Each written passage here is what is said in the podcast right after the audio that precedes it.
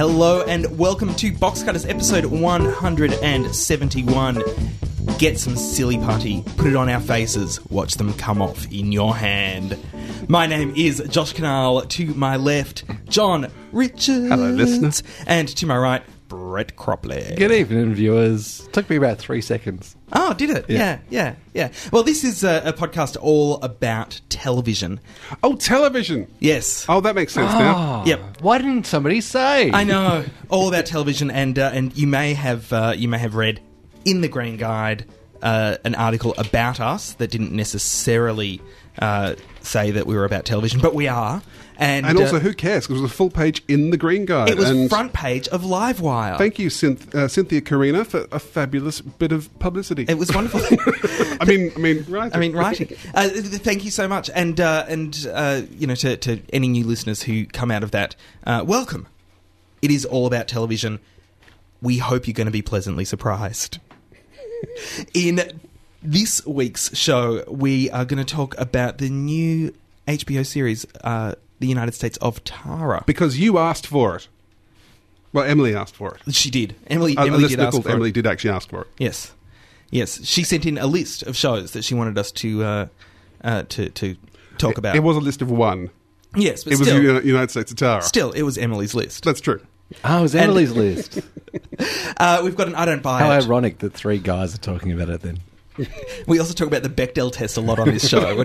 We are we are an oddly feminist show for three guys talking about telly. We also, uh, just, just as a weird aside here, we have an awful lot of female listeners, which is again considering that we're three blokes on a podcast talking about television. You would think that's the geekiest, like most male thing you could do, and yet lots of lovely ladies listen. and and you even you even mentioned a lot of science fiction, John. I do. I mean, I'm doing everything I can to turn people off the show, but they still come back. Are the new listeners gone yet? We've got. Uh, We've got uh, a, an episode of I Don't Buy It, which is where we talk all about uh, commercials on television. We've got a Ray Watch, which is The increasingly inappropriately titled, titled segment. Yes, uh, which is about current affairs on television, and uh, we've got some letters which about which are about uh, letters that people have written to us about television or our show or socks. A lot of kitten related material recently. A lot of Yeah. cat related material. Whose, whose fault is that? that John? would be mine. Uh, we're going to finish it off with pork, which you know needs no introduction. As always, though, we're going to kick things off with the box cutters news.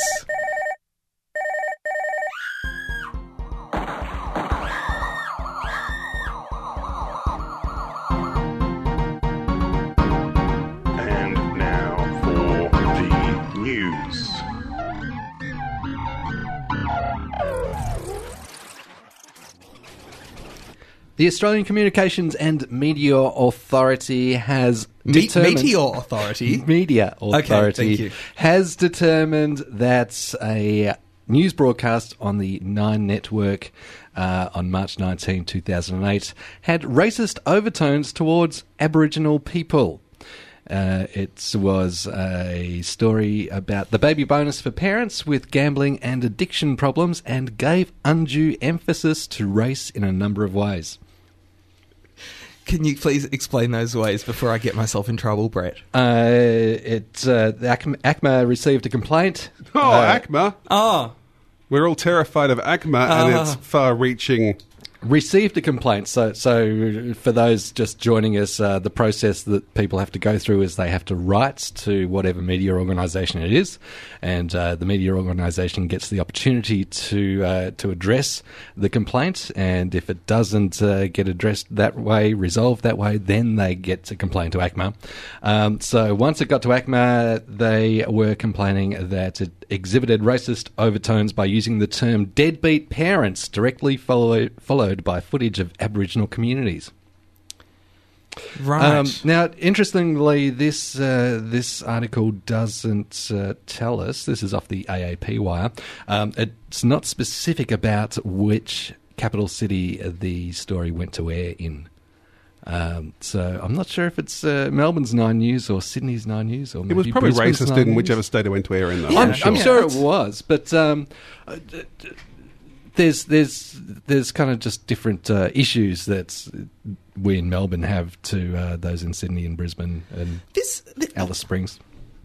this confuses me a, a, a little bit though because uh, okay, they're, they're talking about deadbeat parents, and Mm. then that term is too closely associated time wise with images of the- Aboriginal people. Yeah, yeah. That, that, it goes on to say that the racist overtones included, quote, using words conveying that Aboriginal people have drinking and gambling problems and treating Aboriginal people in the footage less sensitively than other parents featured in the item.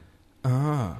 Other parents, they mean white parents. So, so maybe they had uh, kind of kind of anonymous uh, midriff shots of, of the white people, but uh, the the full body with faces shots of the Aboriginal communities.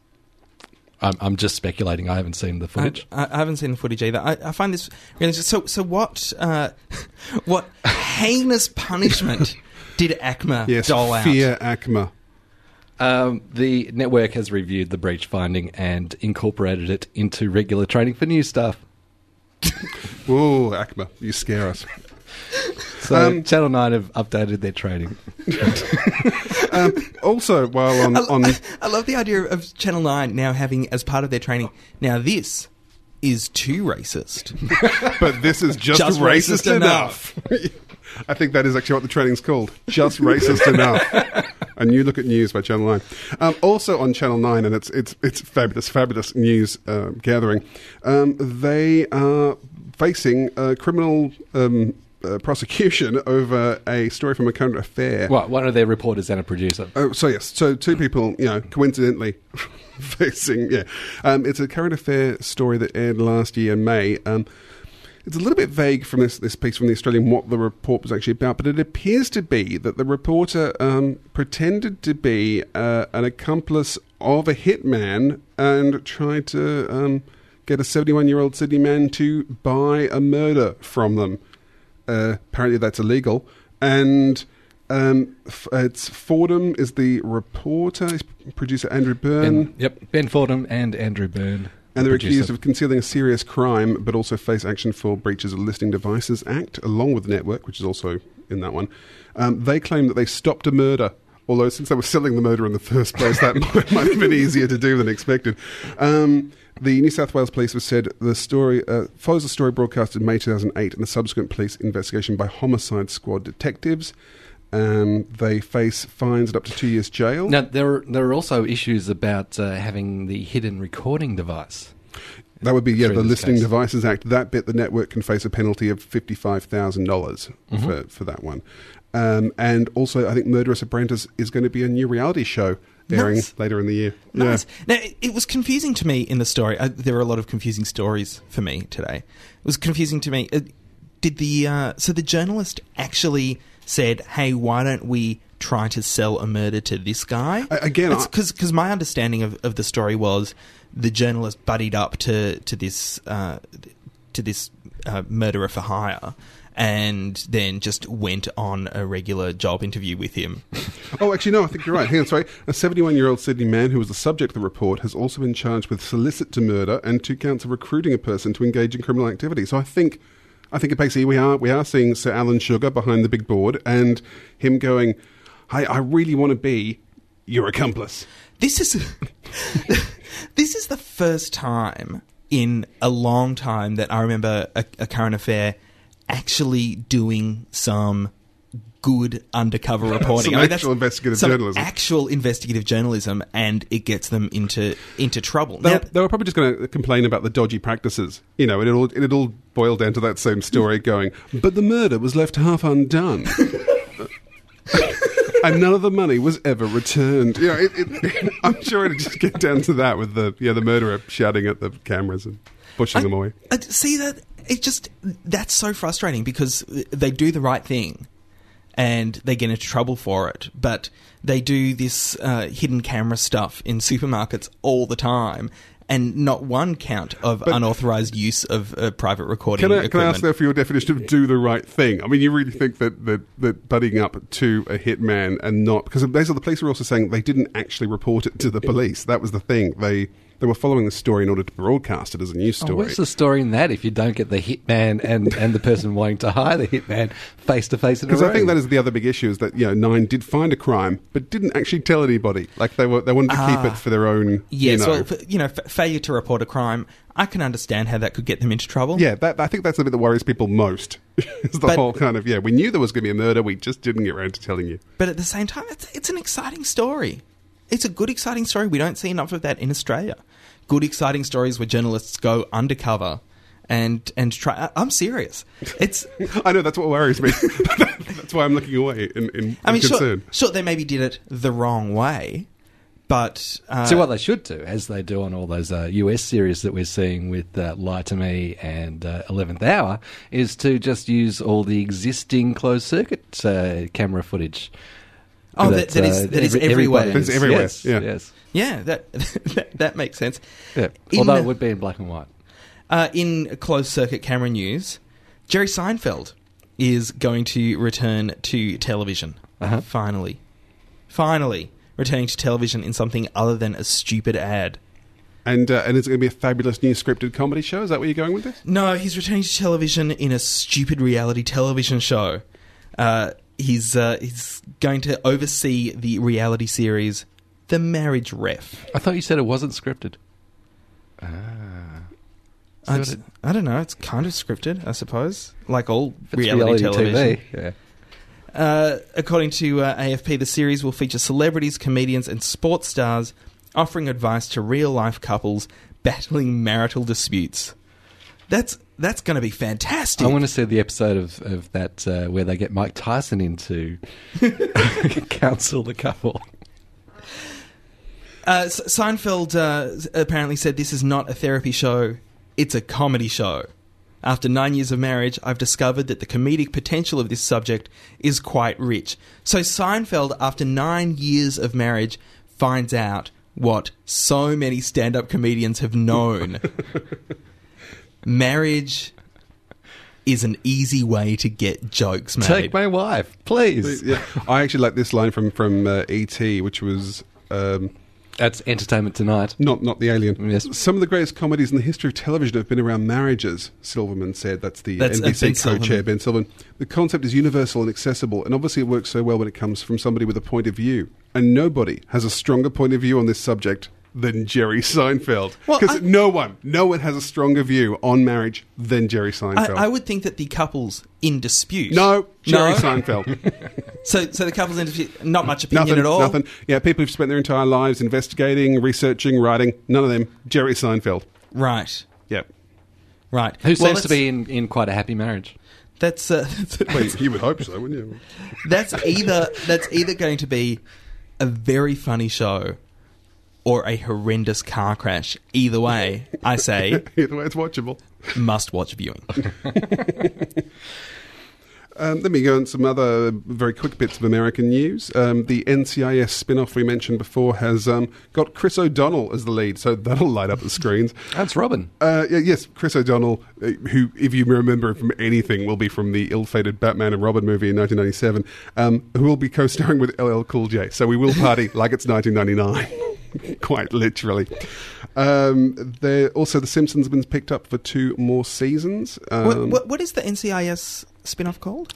uh, I don't know if it actually has a name as yet. I think it's still at the moment just because it's going to air as, as two episodes of NCIS. That's right. It's it's it's not a backdoor pilot. It's a kind of mid door pilot. I, I don't know what we call that, but it, it it will air as part of the show itself before being Before- spun off A, a la Kelly's Kids and, and Brady Bunch. and, and things along those lines. Um, yeah, Simpsons gets two more seasons, which will bring it to 493 episodes in total. If you're planning on watching that in one go, please do plan ahead. And and do you think there's any likelihood at all that that's going to be the uh, the last renewal that it gets, being so close to 500 episodes?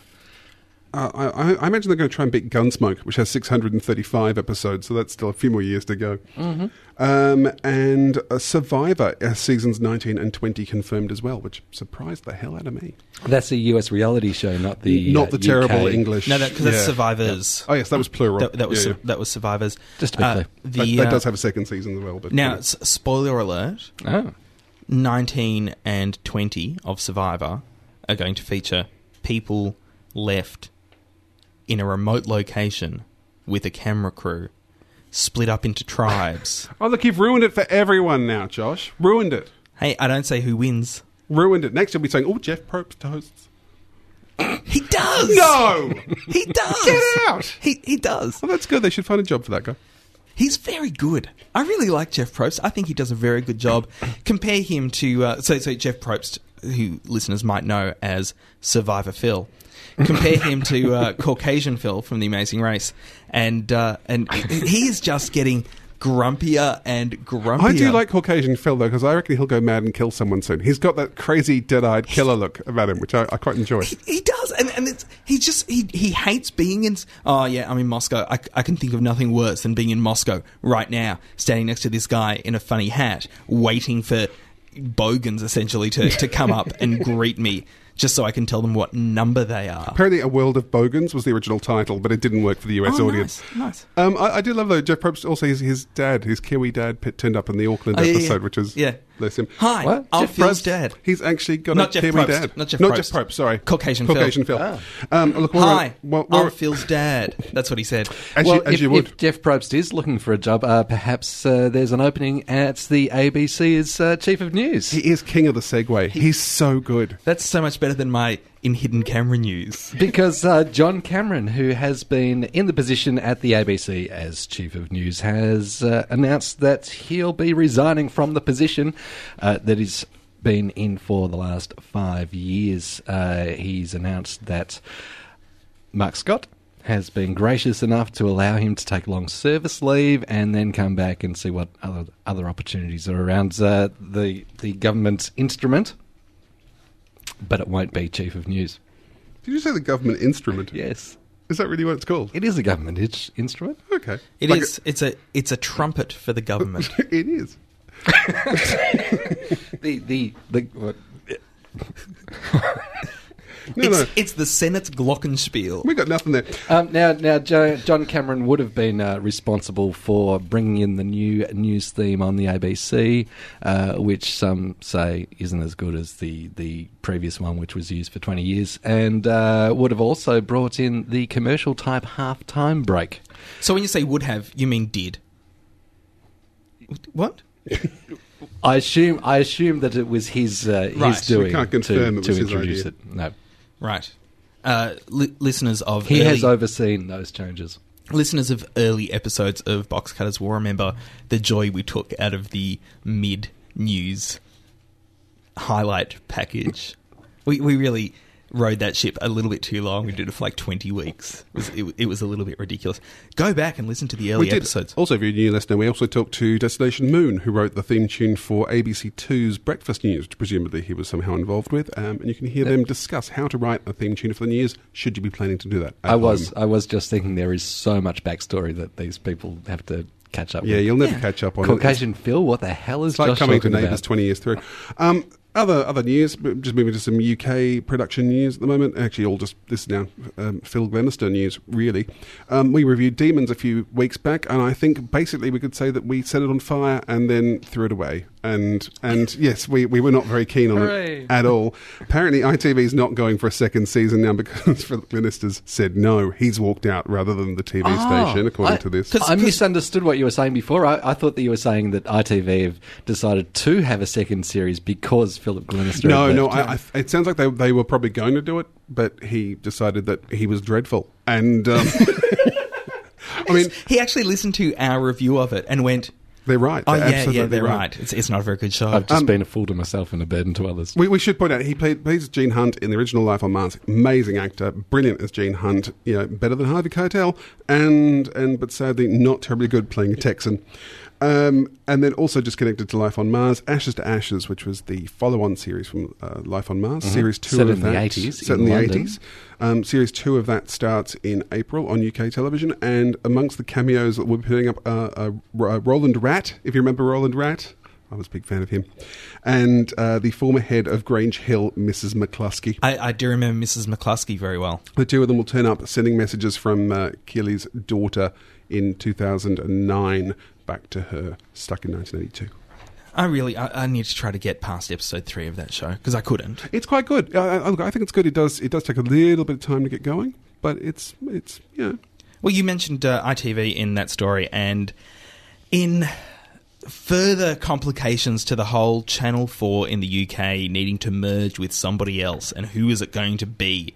Basically, news. running out of money. They're, run- they're running out of money. Uh, Uh, now, Channel 4 is the BBC's commercial TV station. well, it's the government's commercial, so it's a government owned commercial TV station. It effectively gets money from the other stations, I believe. So the BBC and ITV both have to chuck up money in order to run Channel 4, which is run independently. That's not vomit money, but uh, contribute. No, they have Yes. to vomit money. They have to They have to, money. they have to eat money, then throw it up. It's a weird English thing. It goes back to the Middle Ages. Let's not ask. they uh, they That's also why they had those glass bottoms on the Exactly. On the beer Exactly. thingies, yeah. Yeah. So this article comes from the Independent in the UK. Uh, British Telecom is apparently uh, looking like a likely candidate to merge with Channel Four. Uh, after the broadcaster chairman said he would welcome talks that could offer a solution to its 150 million pound funding shortfall. Can you imagine that? Imagine, imagine that that transported to Australia and and uh, Telstra having an entire TV channel. I- I know. Holy- Imagine, imagine Telstra having having control of uh, of a large broadcaster. Imagine having channels that constantly made local content. I mean, can you imagine? No, no, but but like a, a large broadcaster that people watch. Ah, Ah. right. Ah, yeah, yeah. right. Yeah, one of as, them. as opposed to the uh, twenty percent of Australians who have uh, Foxtel. Yeah. Uh, so, so uh, a BT spokesman said that uh, the company never comments on rumours and speculation, uh, but uh, Independent sa- uh, says it's it's understood that uh, initial soundings were taken last year, then shelved after Channel Four expressed uh, a preference to mo- merge with the BBC's commercial division, and in amongst all of that, ITV have lobbied the minister, uh, Lord Carter, Mm-hmm. the communications minister. Our, uh, our our like our Conroy. Yeah, Conroy. Coonan. Uh, Alston. they're all the same. All all communications ministers are the same. Uh, so ap- apparently, ITV lobbied uh, Lord Carter last month, saying that it wanted to merge itself with Channel Four and Channel Five to have a single terrestrial commercial channel. All under the one name, presumably? Or. ITV forty five. that's just weird. That's just. Yeah, that's just odd. ITV described its proposal as blue sky thinking to produce radical solutions to the problem of who provides sustainable competition to the BBC. Right, the, the radical solution being nobody, apparently. Yes. yes. Yes, nobody and everybody all at once. That's very odd. Yeah. Um, kind of just on, on English news again, and this one's slightly sad. Well, it's quite sad. It's very sad. Um, Wendy Richard, who best known here for playing Miss Brahms in Are You Being Served, she died uh, only a few days ago at the age of 65, suffering from an aggressive terminal form of cancer. Um, she was also in recent years, she played Pauline Fowler in EastEnders, if you're an EastEnders fan, between 1995 and 2006, and had been in various other things, including Miss Marple, Dad Arm, Dad's Army, The Likely Lads, many, many, many shows. But I must admit, I, as a child, I was particularly fond of Miss Brahms. I wanted to be her when I grew up. It didn't quite work out, but there you go. Somehow I, I ended up being, you know, Mrs. Slocombe. I don't know how that happened. now I've got images of you in a pinafore and high boots. That's what I do at home. Right. And that is the Box Cutters News. Hi, this is Jim Schembri from the Age newspaper. Just telling you all to listen to Box Cutters if it's the last thing you do. Josh, Brett, and John. are the most informed, entertaining, funniest guys you'll ever hear over a pod. I still don't know what podcasting is, but apparently if you go onto the ARPANET, you can you can get it. The ARPANET. Oh, the internet. I'm sorry. That was the old word for it. Yes. Box cutters. Listen up. It's great. Ah, you're, s- you're such a fuddy duddy, Jim Schembri. What an old fuddy duddy. Not understanding the difference between ARPANET and internet. I, I thought he was displaying his his historical knowledge.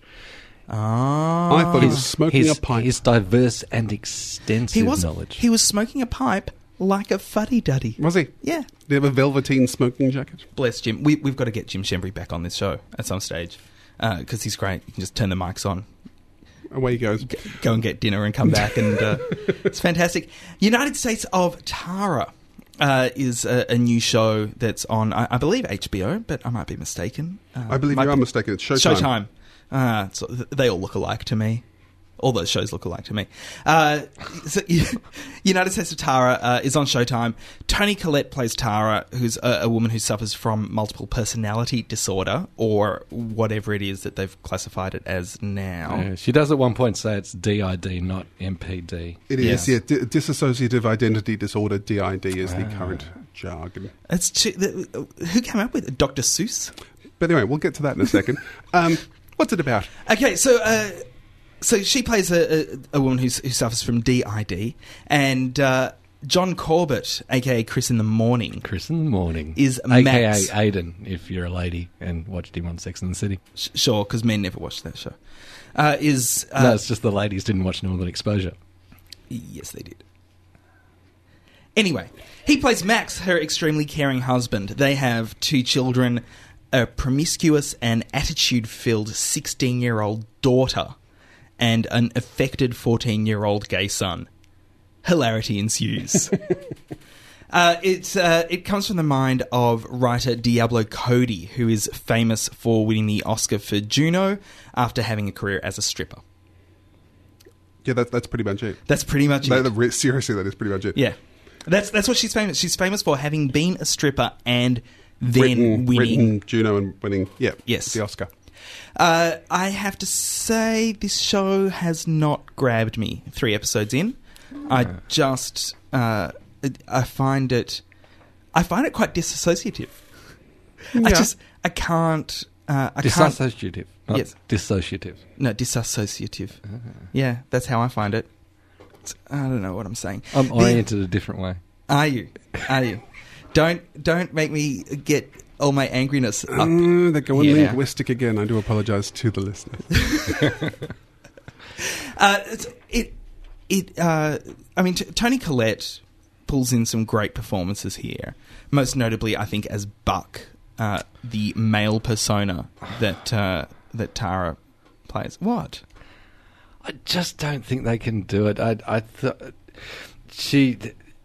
It's this thing about women playing men with their, their slight bodies, but kind of trying trying it on. Tracey Ullman, Tracey Ullman trying to play male characters was what made me detest her. I can't stand Tracey Ullman anymore. is fair, though. because of all the male characters that she tries to put on. She just this, doesn't though, pull it off. Buck, Buck is Buck is a kind of you know parody of masculinity being played by a woman who does have a multiple personality disorder. So I think there is a yeah there is an element that she's not. I don't think Buck's meant to be a convincing man. Oh well, There's- he there's gets leeway. into it. He beats up the, the, the Yeah, abusive but, boyfriend. yeah, of but, but we're, again, not, though- we're not supposed to believe he's a man. You know, No. he, he's more a collection of, of male attributes and stereotypes in a way, rather than. There's actually one fascinating moment. It's so in passing, and I was really quite taken where um, before their daughter's ballet recital, I think it is, the mother turns into Buck, which Yeah. is which is the worst you know personality to be able to take to a ballet recital, and he's going on about homos, and the son goes, "Well, maybe you're one." It's just really in passing. I was so taken by the idea that maybe Buck is in fact a latently gay male persona of a straight woman. Well, in that scene where Buck is watching the performance, is mm-hmm. it the son that says you're actually enjoying this? Yeah, and, it he's is. Yeah. uncomfortable about enjoying it. Yeah. because it's so feminine. What's the, oh, look, I've got to say the same thing. I actually, um, I remember Brett and I had mentioned maybe covering this show, and kind of went, yeah, maybe not. And it was it was actually because of Emily writing in that we, we had a look at it. I liked it a lot more than I expected because I hated Juno, and I actually expected to really, really, really hate this show. But it is weird that the, the problems I have with it keep going back to the premise. Like the premise has this problem that we're meant to believe that she has this sort of serious medical condition, which incidentally isn't real. Um, I did quite a bit of I did a bit of reading about this. Um, dissociative identity disorder or multiple personality disorder. It only exists in America, which effectively means it's not real. And the thought is that it's other forms of Wait, what? well, it's other forms of, of mental you know issues and, and, and mental health issues, which apparently the, the, the, the general belief is it's then the therapy to solve those issues ends up creating the multiple personality disorder. Apparently, it's a, it's a uh, belief that it sort of the therapy itself causes these problems and implants these suggestions, and which I mean is all to one side because the show, of course, wants to be a breezy show about multiple personality disorder, but then then it wants us to seriously be concerned about you know Tara's issues, And I had a real problem going. So you're trying to tell me she's got a serious problem, but it's okay because we're meant to laugh at it because it's meant to be kind of funny. But it's a serious problem we're meant to be concerned about. And I was like, well, which one is it? And in that See, first episode, his sister actually, her sister says it's not a real condition, which I thought was kind of interesting. They they threw that in there. Although I'm not sure, I'm not sure that her character. Th- there is some talk about a trauma of some sort or abuse or, or something that she experienced as a young girl, um, but uh, they don't seem to be implying that she'd had therapy and then had developed the DID. Yeah, yeah, no, but I'm just saying that, that, that was just, Um, that's kind of outside also- the show itself. But reading about the, the condition she's supposed to have was kind of again.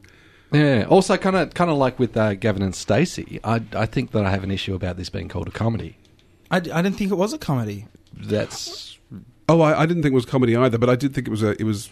It's it's certainly highly comedic. I mean, it's presented in, in a very light style. So then when it goes, oh, but let's be concerned, you're going, but I don't believe this. I, I, I realized the problem I kept coming back to was going, well, if she really seriously has a medical condition that can be cured from being on medication, because the implication she's gone off gone off her medication recently, which is why these separate identities are now resurfacing. But there's a reason for that because she's an artist, and being on the medication kind of dulls all, all of her creativity. Yeah, but being off the medication makes her dangerous to her kids. That's what I kept thinking. I don't know. I had a real worry about the fact I'm not sure any of the personalities are dangerous. She's got three distinct person, 4 Mhm. distinct personalities. So there's Tara, the actual person. There's Buck. There's T, who's a 16 year old girl, and and a bit of a tearaway, and actually a bad influence on on Tara's daughter. Um, and there's the 50s housewife. Oh, type. Alice. She's actually my favorite. I thought she was a really interesting persona because Alice is very straight laced. She's apparently quite religious, but she's also an alcoholic. And, She's a Stepford wife. well, she, but she's also got a lot of darkness going on, but she's also the one who seems to be most uh, competent out of out of all her identities, which is very including forthright and astute. Like where where she goes in and, and uh, faces Buster. She actually fixes problems, Yes. basically. Mm, She, yeah. yeah. she actually solves things, which the other characters aren't terribly good. And looks at doing. fantastic in lingerie. She does. The- I mean, look, Toni Collette too. I think was fantastic in this. I think um, to me, she really. I was. I was really interested in a these hard- characters. But I don't think she's got enough to play with. I don't think there's enough substance in this. So I'm, I'm making big points and hitting my keys. Hmm. Uh, there's not enough substance in this show. It's i- is it supposed to be a show about mental illness? Is it is it supposed to be a show about the dysfunctionality of uh, of family that would otherwise be entirely functional if not for this mental Well, illness? this, this is my problem with, with the premise because everything seems so breezy. Like we're meant to just take all this in our stride, but then every so often these issues come up, and you go, you, you, it's like like the show itself isn't sure, or it keeps trying to push them to one side. I actually thought, weirdly enough, if this had a supernatural premise, like if you, you know, if it was a gypsy curse or something that made these aspects come out, I think the show would work a hell of a lot better. Like I think if you if you just went, no, it's a weird concept that it just happens. Don't worry about it. It's not solvable. It's not fixable. It's just a thing. I think as a, as a as a viewer, I'd be much more inclined to kind of go with her. Whereas I found myself wo- wondering all the time whether she was being selfish, wondering whether she was getting the proper medical treatment, wondering because it just felt No, I, I You know. went I went with the premise uh, that she would have a trigger and would to, would change personalities. Mm-hmm. I, I So I, I wasn't so much questioning that, and, and kind of didn't have that whole subtext about. I'm just I'm just questioning putting the on. the emotion or, or lack thereof in the show. I, I mean, which of these characters do we identify with? There, there is a. It's funny that Tara herself, because we get to see very little of her, it's hard to get an idea who the real person's meant to be. She spends a lot less time in the show than than any of her alters. I identify with Chris in the morning to answer your question, Josh. Oh, really? With, so you with- think? with Max, the caring husband, or with Chris in the morning, the radio show host from Cicely, Alaska? Well, actually, Chris in the morning was, was a very pleasant surprise, as was Buster in his performance as uh, as the uh, the what turned out to be so when, when you say Is- Buster, you mean Tony Hale? yes, That- yeah. yes, yes, who No, who it's plays the teacher of uh, of the young son. But you're saying so? If you actually view the show as a being about a husband who's trying to cope when his wife has multiple personalities, Oh no, it's about it's about all of them. Like the, the Yeah. daughter's a, a typical kind of tearaway teenager type She's daughter who's gone off to get her first job, and there's interesting stuff Who's going got on. her first with job the, out of the spite? Manager Like, there's just- down there. There's the the the hell ride church Halloween thing that's an Well, acting. I, I look. I certainly found it very watchable. I think it's got some really snappy one-liners in it, which I quite enjoyed. I thought Toni Collette was great. I think most performance was great. I mean, it's weird because I would watch it, but I still found myself occasionally going,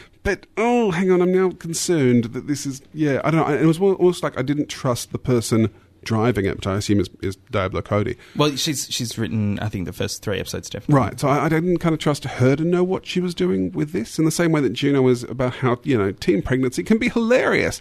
This was kind of the same thing of going, have you, have you thought through the implications of your premise? Or was it just, No, you thought it'd be this- hilarious to... This is this is what it jumps out at, at me as that there's there's no follow through. There is no thought other than, hey, wouldn't it be great to have a show about uh, a woman with multiple personality disorder? That, that, that's kind of, yeah, that's kind of what I get from it. And it's not sure whether to take that seriously or, It's or you know, yeah, or it's not. less it's less a show and more a hook. Because also, again, to the, the real identity sort of thing, apparently mostly involves people in fetal position on the floor crying. But if they do have separate personalities, they don't have separate outfits, which, again, we should mention that, that all of Tara's alters actually have their own wardrobes that they change into. Which, whether which it be the G string or the cut off. Yeah, which is, Denim yeah, of course, is much more visual. But again, Gypsy Curse, I wouldn't have had a problem with that. it seems that that seems to me to be more a uh, a, a Diablo Cody fantasy than uh, you know. Oh, how how fun would it be to play dress ups all the time? Yeah, and, and, and I wouldn't have minded if she could have gone, yeah, found a way of, of, of just bringing us that premise without, you know, trying to then go, but now let's seriously be concerned about Tara's inner journey, which is what the, the show seems just un- uneven. I found the tone very if uneven. If it's supposed to be a comedy, it's not funny enough. If it's supposed to be a drama, it's not dramatic enough. But but I mean, but I would point out that I, I would watch it. I mean, you know, if it was on telly and you know it was in front of me, I, I certainly enjoyed the three episodes I watched enough. Not enough to keep going to back to channel BitTorrent to look for any more. But you know, if if they were around, I wouldn't run from a room screaming. Uh, uh, you know, I wouldn't run from a room screaming, but I wouldn't uh, go out of my way to watch it by uh, by any stretch. And I, I just found it really shallow. So, Josh, if it was a choice between this and Six Feet Under, Uh, oh, hard to say. You have to watch one of them, or the or the world will be destroyed. Which one? Which one are you going? well, that goes without saying. For our new listeners, we'd point out that Josh does not like Six Feet Under. I'd watch United States of Tara because it's only half an hour long. Dirty Sexy Money? I'd watch Dirty Sexy Money because it's got Hawkeye from MASH in it. And uh, what's his face from 24's Old Man? Yeah, Hawkeye from MASH. Yes. Same guy. the movie MASH, not the TV Not show. the TV show MASH. No, no, no. No. No, because that's Alan Alda. Mm. Yeah. For no. new listeners, Josh chooses all of his shows whether they have Hawkeye from MASH. in it. Trapper John MD? Uh, I- I'd watch uh, Dirty Sexy Money over Tara. No, I, I, I think you know it says Tara because it is only half an hour, uh, and three of those minutes are the opening credits. So uh, Which are quite pretty. they are they are pretty, but how, how many times are you going to watch them? I'm a big fan of the mercifully short opening credits. We reviewed uh, Privilege the uh, last week, and uh, and that just has like See, four no, no, no, second- I'm, I'm four more the second way- credits. I missed the opening credits. You know, you and Lost your lost with, uh, nonsense. 12 yeah. seconds. Yeah, yeah, with four Um, letters they bought cheap at Bunnings. No, Actually- I, I, I want a theme tune and a credit sequence. Thank Actually, you. Tara's uh, a one minute opening sequence. Uh, Dexter's a, a one minute 42 opening sequence. Dexter's opening sequence is just ridiculously long, and probably the, the longest of all uh, is Big Love, which seems to go for eight hours. Because it's got the whole song that it has to get through. Yes. Just, just absolutely ridiculous. Uh, so, yeah, I, I would watch uh, United States of Tara over, uh, but but purely because of the amount of time it would take. Historically, I'm not a great fan of Toni Collette's, um, and especially seeing her turn into Buck, I was almost ready to run screaming, turn it off. Um, but she's she has kept me through that. She's she's actually got me to persist. I think. I think it's, I, I it's not way- horrible. I'm, I'm, a, I'm a big fan of Toni Collette, so that was the reason why I kept watching because I, I found her performance quite. Because I thought Chris in the morning would be back in in two minutes tops. So, I, I, I'm a big fan of comedy and or drama, but not neither. but, but thank you to Emily for sending this in. We're sorry that Josh didn't like it, but yeah, Brett liked it. I kind of liked it. Yeah, that's that's that's hmm. playing the averages. Hmm. And if you listen back over the episodes, you, you'll find where Josh's taste lies. Are you one of those that follows follows, follows the ads? Pepsi, Pepsi is putting Coke into their Now I can talk as much as I want. car Got see. the sly look, sly look, sly look. Hello, this is Ricardo Montalban. Get me a jury and show me how you can say in July, and I'll go down on you. Now, we did have uh, some correspondence to Box Cutters a few weeks ago, uh, specifically about uh, one of the late nights TV ads um, for the mobile premium service Partner Tracker. And um, how, if you freeze frame it, because there's no way that you can actually read it in time that it, that it flashes up on screen, that um, the partner tracker, which is which is something that you uh, subscribe to to find out if you're where your partner is. It'll it'll give you like a GPS type thing. Right. T's and C's flashed on the screen say, uh, "This is simulation software, bearing What, no what, what do you mean this no is? resemblance to anything in reality." So you're just paying a lot of money to have a little animation on your phone saying, your wife's cheating on you.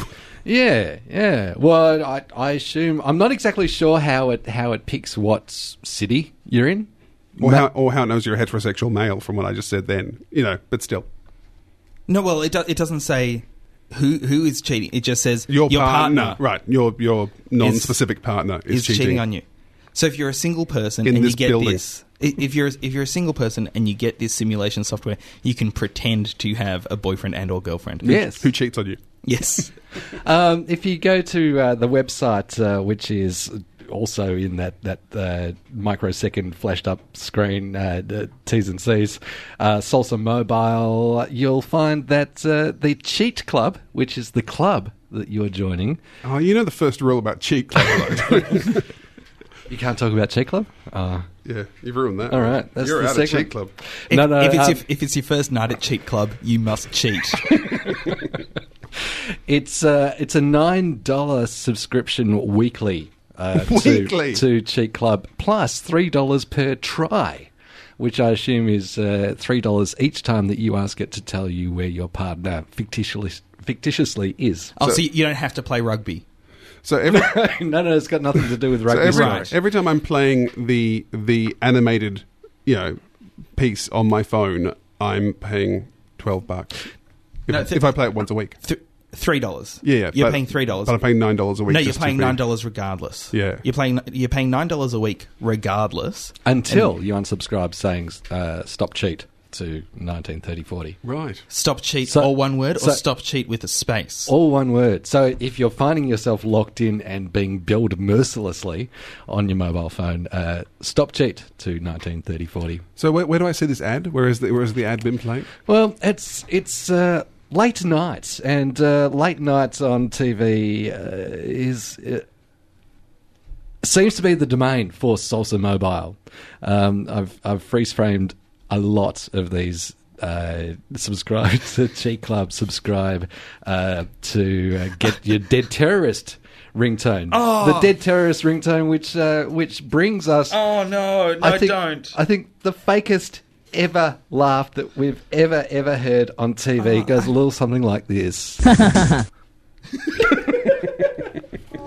You made a fool. Um, where, where, where does that come from? That's Where- not a good laugh. where- when does that happen?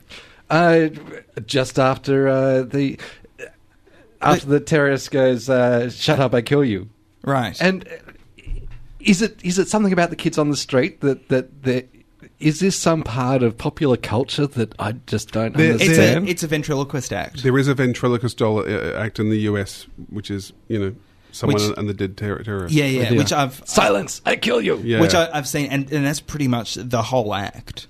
Uh, is just uh, you know this kind of uh, Tourette's uh, skeleton with a turban on. It's uh, Because right wing xenophobia is so funny. It's so hot right It's now. It's so in. It, the whole thing goes like this. Get this crazy new dead terrorist ringtone on your phone right now. Silence! I kill you! Silence! To subscribe, text dead to 19. See the fakest laugh oh, on TV. Oh, Even the voiceover dude just can't get it going on.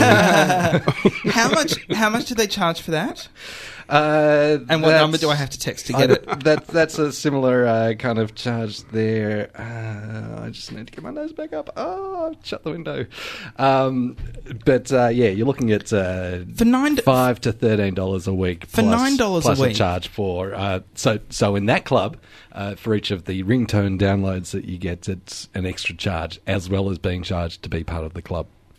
For, for nine dollars a week, I will personalize that and uh, and record directly onto your phone. Ha ha ha! I kill you, John. Actually, for nine dollars a week, Josh could just ring you up. Yeah, sure. Yeah, you know, Yeah, it's I'll our just- new service. We're offering you a box Yeah, cutter. I'll just I'll just call you and say I'll kill you. phone call to Josh. Josh will send alarming, alarming messages. In fact, now that- Nine dollars a week. Now that I have now that I have my notes uh, back in front of me, it's the Sound Club for four content items for twelve dollars per week, I have to Every four, single week. Four Plus- phone calls for twelve dollars a week. plus three dollars for extra downloads. Right. So if you call me and ask me for another message, I'll charge you three dollars. But it will all be personalized and very threatening. and very threatening. I kill you. You know what? I don't buy it. Hello and welcome to Today Tonight. Every soap, fucking soap, word. soap and water. Oh, exactly, yeah. Soap and water. Hello and Fuck you. I'm Naomi Robson. Swearing. Now, I feel for the new listeners, we should apologise for uh, Naomi Robson swearing. We should, we should apologise for Naomi. Ross. She's not our responsibility. But uh, I, I was actually thinking as as you played that, Brett, considering how out of date the name of this segment is, maybe we should just have a little bit more relevant uh, intro. I, I might see if I can. No, uh, I think it's classic. though. I think it's classic. You think it's classic? Yeah, I think it's become you know a, a, a reflection on where we were as a nation and where we've where we've become. I don't know. So maybe we if were you, two and a half years ago. maybe if you ask the kids of today, they'll have no idea who Naomi Robson was. Or, Oh. or Ray, or Watch. Yeah, they won't Or know what a watch is. What's a watch? Or Baywatch, Yeah, the inspiration for watching Ray Martin. Oh, is that where it? Oh, I didn't get that, Brett. Oh, really? That's yeah. So Ray. Oh, because it rhymes. I can't believe we haven't had this conversation I in three years. I know. Bloody hell, John! You, you missed out a, lo- a lot. So Raywatch is a segment where we look at current affairs. Yes. I'm, I was I was just guessing. I was just going to make sure. Yes. Okay. But it's Yes. it's like uh, calling calling. Um, what are they doing, South Park? It's gone from me. shenanigans. and animation. we call shenanigans. Josh, what are you calling shenanigans on? Sunday night, not the whole night, just the show called Sunday Night. It's like a film called Australia. It just shouldn't be allowed, Just should it? It's, it's, it's grabbing it all and yeah. you When know. do they record this show? Thanks, Dave. So it's uh, Channel 7, 6.30 Sunday night. It's a current affairs show with a live studio audience who must stay silent the whole time. like pot black?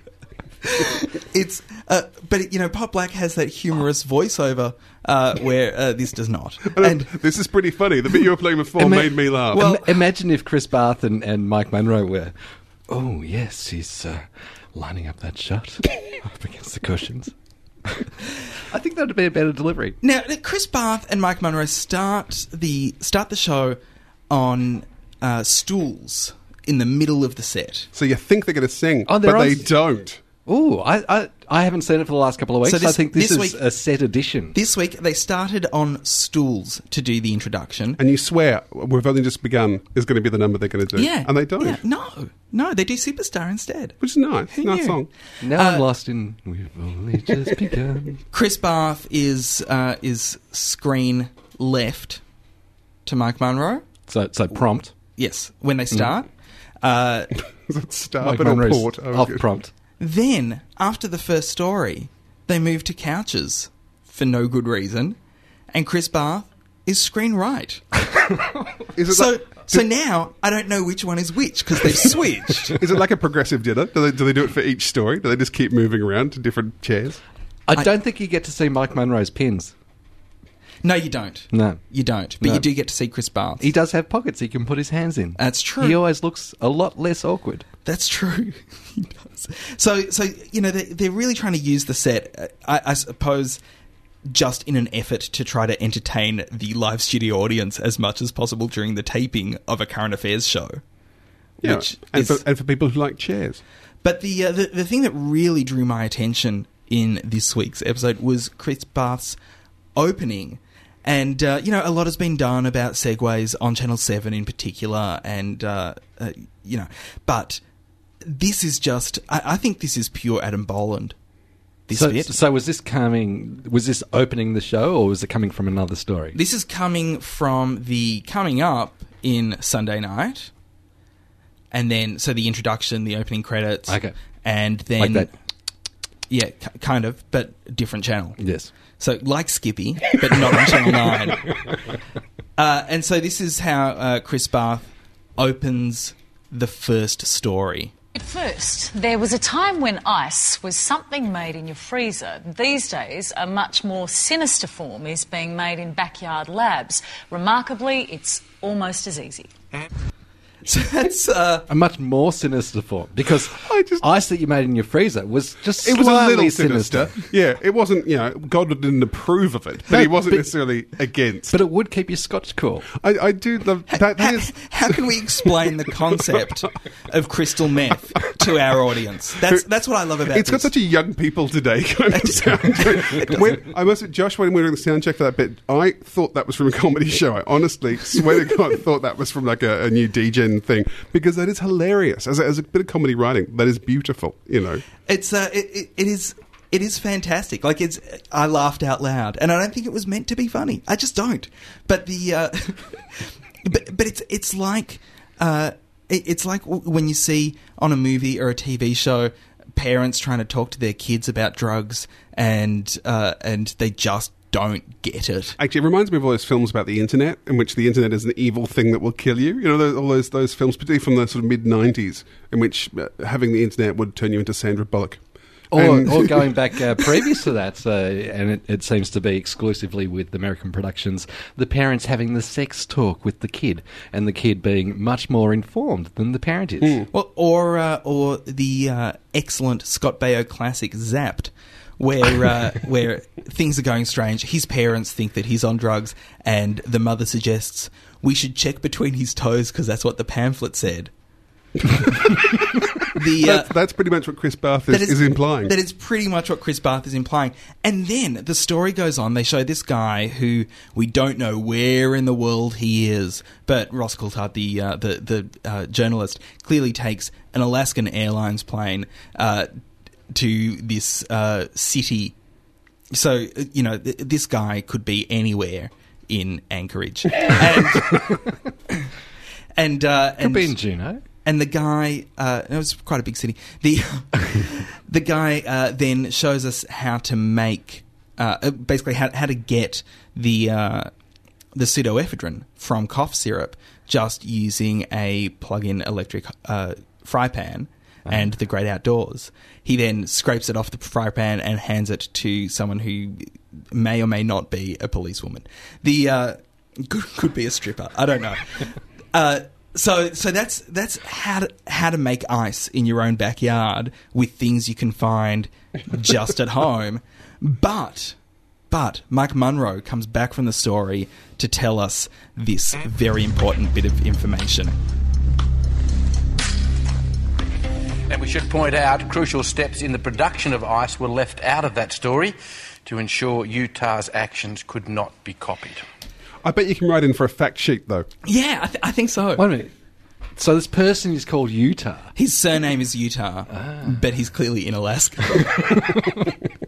So confusing. Maybe it's on their website. Sorry, I'm just, just so taken by the idea of a demonstration about how to make you know, crystal meth on Do they- Channel 9. Do they have Brian Wilson there singing God Only Knows?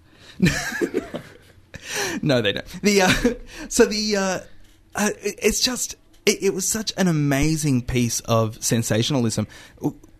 Whereas, uh, and I couldn't really work out what the story was. Was the story about this guy who uh, who was going to be killed by uh, the Bandidos, the Australian motorcycle gang, because he's uh, turned tail on them and uh, has supplied the authorities with a lot of information on how to uh, how to arrest them, uh, or is it about how easy it is to make ice, or is it about how far Ross Coulthard will go to uh, get a story where he claims to have a scoop of all this information that he then has to hand over to the government?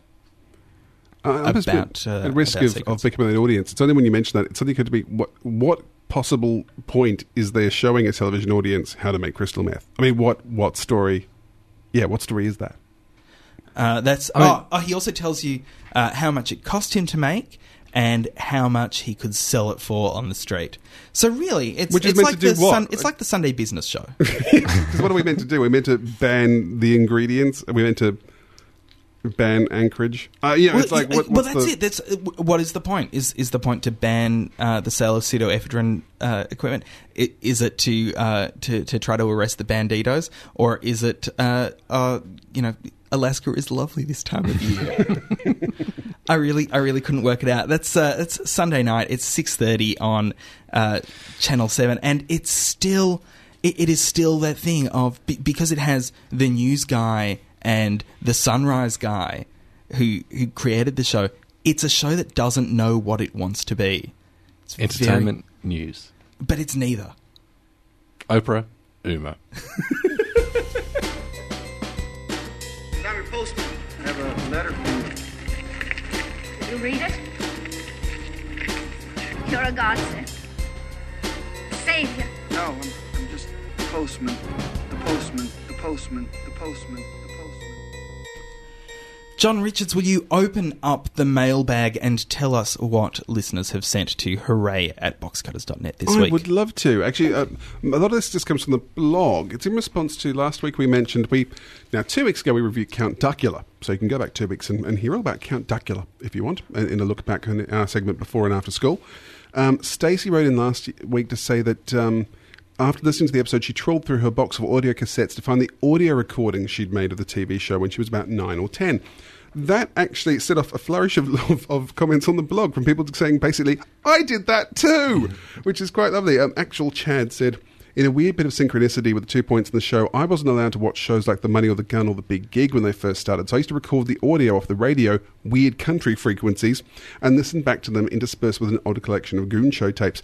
Weirdly enough, I did that too. Again, the Great in the Country, you could pick up uh, ABC on FM radio. I remember being in Ballarat and uh, and uh, tuning on, up the radio one morning and hearing Sesame Street and, and thinking, how amazing is this? I can still get Ernie and Bert sketches even though I'm in the middle of goddamn nowhere. It's weird. I don't know. I, I never realized it was a country only thing. So for some reason, they must have always broadcast the TV signal also on the radio in case in case you needed it. I, I don't know. And I, sorry, I, I don't mean to offend uh, listeners who live in Ballarat, but I was actually outside of Ballarat in these army barracks, and it was really in the middle of nowhere. Not just Ballarat. Darren Boxcutter said, I used to record the TV show themes onto a cassette and would have many hours of enjoyment with my friends playing Guess That TV Show. Unfortunately, somewhere down the track, I lost that one and only tape, and I put the recordings on. Thank goodness for YouTube. I can now recreate my cassette and get back to that many hours of fun. Thank you, Darren Boxcutter. Um, Ian M said, My mum used to record neighbours onto cassette pre video recorder, pausing for commercials, and listen to them the next day. but died a death soon after she pressed pause one too many times and recorded all the commercials and none of the actual show. Oh. Although, That's a if, if you story. still got that cassette around, it would be. It's probably a fascinating, yeah, So, archive. uh, what, I, now. lo- what I love about that story is that his mother has uh, has recorded Neighbours while watching it to listen back. to listen back the next day. Because sometimes there's a lot get of the- information in an episode of Neighbours, Just- and you can't quite, you know, Yeah, pick to up get all the the subtext. nuance. There were And no that's commitment podcasts to a show. back then. They for couldn't some- podcast, and she'd be there going, "Hang on, which one was the Cylon?" And yeah, it was just easy to record it. Um, Who was the Cylon in those? AKA Mum. It was Madge. it was obviously Madge. Anyway, AKA Mum mentioning uh, on tapes and videotapes said, I'm the one who used to watch tapes over and over and over. And I saw National Lampoon's Vacation a few years ago on DVD. which is uh, which is what I uh, mentioned. I watched that about eight or nine times. times and actually got a little annoyed when I didn't get to sing along with Holiday Road at each spot the ads were supposed to go. And I, I actually understand that one. That that makes perfect sense. In our heads, we now have, where those ad breaks are meant to well, go. I, I, I was talking to my brother about this. We had uh, a recording of uh, Talking Heads Stop Making Sense because the album version was only 45 minutes long. The film version uh, was obviously uh, pretty much double that. And Night Shift, uh, the late night music show, showed the entire. Uh, the entire Stop Making Sense one night simulcast on Triple M. My brother Hosted and I, by Lee Simon? quite possibly. My brother and I recorded it off Triple M and uh, and took out the, the ads where the ads were, but uh, we still to this day when we listen to Stop Making Sense gets to the end of a song and in our heads it will go night shift. it's just what it's meant to do. It is. It's just what it's meant to do. Um, Vizbox and Mordwar both commented on Battlestar Galactica, which we mentioned last week. Just want to mention this week's Battlestar Galactica was a bit of a corker. Well done. To a good one. Um, Mordwar, they said, though, with Battlestar Galactica ending soon, Lost to the long wind-up phase, and The Sopranos long gone, what are the great white hopes for TV? Anyone want to take a guess on what the next four to five season long can't miss show is going to be? The brown age of television seems closer than ever. Thank God for 30 Rock and The Soup. Well, having having talked about that and and uh, him bringing that up, and and this wasn't the inspiration, but uh, we will be talking about perhaps the future of television in uh, episodes coming up, as far as uh, what box cutters and listeners may think. Yes. should be put into Yes. production. Stay Planting that there. tuned.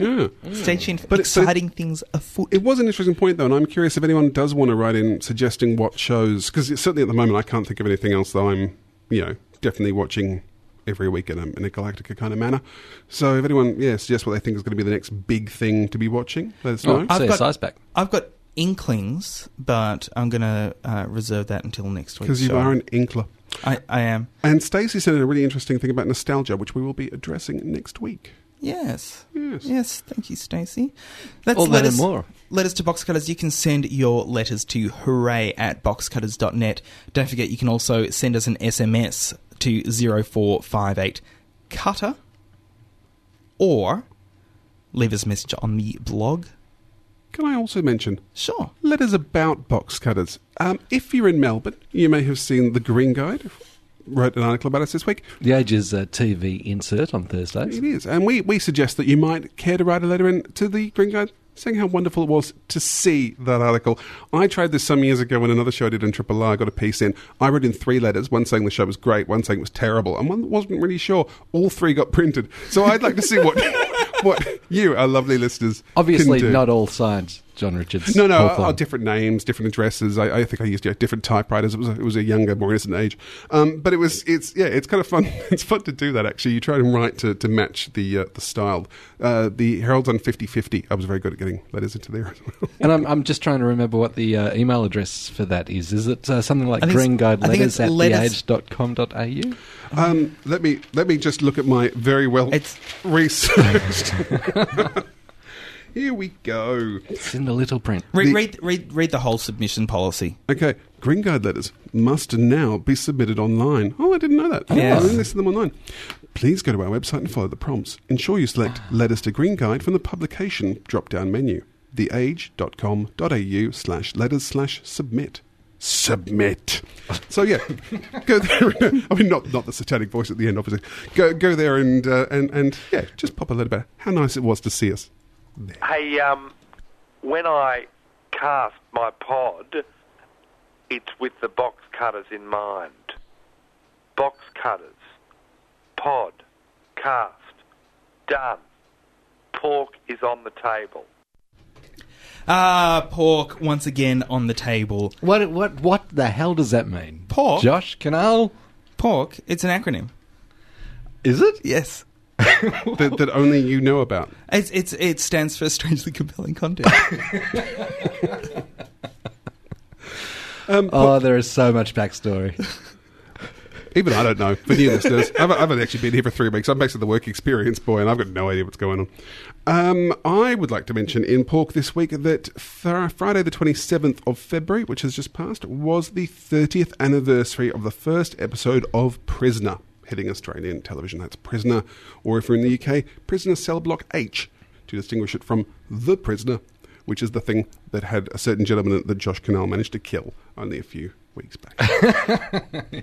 Yes, I, uh, he's very effective. yeah, I'm sorry about that. Now, um, I've, I've brought I, in. I've, I've especially men- mentioned none of the very ill uh, television people who news came out this week about them being very ill. I, I'm especially not mentioning them because I don't want them to die. You don't want that on your Does it work if you write them down? Because I ha- I I don't know who you're talking about. Right.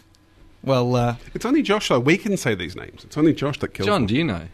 I actually, I, Who- I think I, sick in television I land? think I read it and I forgot. I'm not going to say it. Josh can't tell us now. I'm not, um, not going to say it, but maybe you know you might get a letter in the mail, open it up, and uh, and uh, you may have already won. To Uh, celebrate- Lizzie Bird, maybe. Right, to celebrate 30 years of, of Prisoner, I thought let's have a little listen to a little bit of Prisoner right now. You made a fool out of me, Smith. Sending me on that wild goose chase after Daniels and then walking out of here in my uniform. Oh, leave me alone. I suppose you thought it wouldn't matter. That you wouldn't be coming back. But you are back, Smith, aren't you? Look, you're not going to get a fight out of me. You've had it with the women, Smith. And with me. Then why are you here? Come to bash me?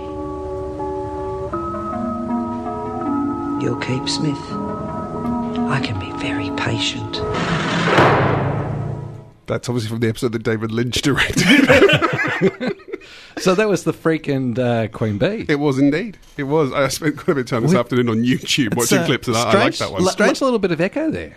It Um, was, I la- thought last maybe it was a dream sequence. And can I just say, uh, last week, uh, The Freak and Queen Bee were number eight in uh, E Hollywood's 10 most eligible couples.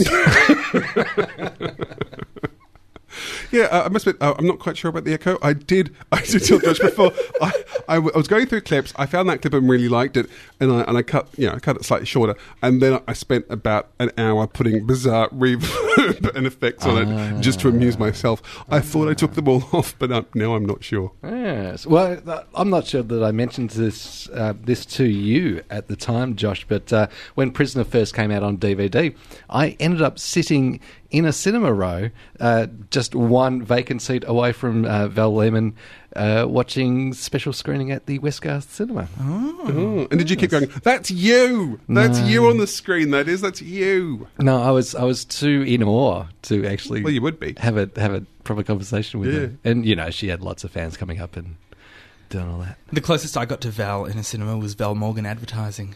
Yeah, that's, Yeah, a, that's, uh, that's a Paul Harris When I joke. was a small child, I got Vinegar Tits autograph at the uh, at the bowling alley in Bunbury. I still have vinegar tits. I think that's the bigger news.